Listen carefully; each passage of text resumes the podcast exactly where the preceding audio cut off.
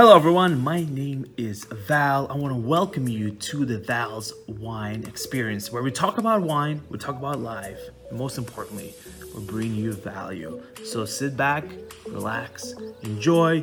If you're taking your morning coffee, or if you're running, or if you're treadmill, if you're walking your dog, we're here to talk about awesome things. Hello everyone, my name is Val. I'm the owner of Val's Wine and Liquor Store. On today's video, I would like to talk to you about Moscato di Asti. Moscato di Asti is a type of Moscato, right? It's a Moscato predominantly made from the white Moscato grape in the region of the Asti. It's a province, a region of the Asti in Italy. And they have DOCG label right here, and that's what differentiates a regular Moscato from Moscato di Asti. I personally like Moscato di Asti a little bit better than regular Moscato. To me, it has a little bit more of a subtle sweetness to it. It's not as overpowering as regular Moscatos. And to me, it feels like there's not too much a sugary taste to it. So it's still nice. I can still feel the hints of peach, crisp, juicy fruits, and still honey. Where regular Moscato, first of all, give me a bit of a headache, so I don't really like it that much. And uh, it tastes too, too sweet for me. So if you're in the market for a Moscato that is not too sweet, then go for Moscato di Asti. Thank you so much for tuning in. I really appreciate you. Thank you for listening to Val's Wine experience.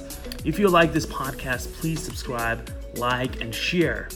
I would highly appreciate it. Enjoy the rest of the day, and I'll see you on the next episode.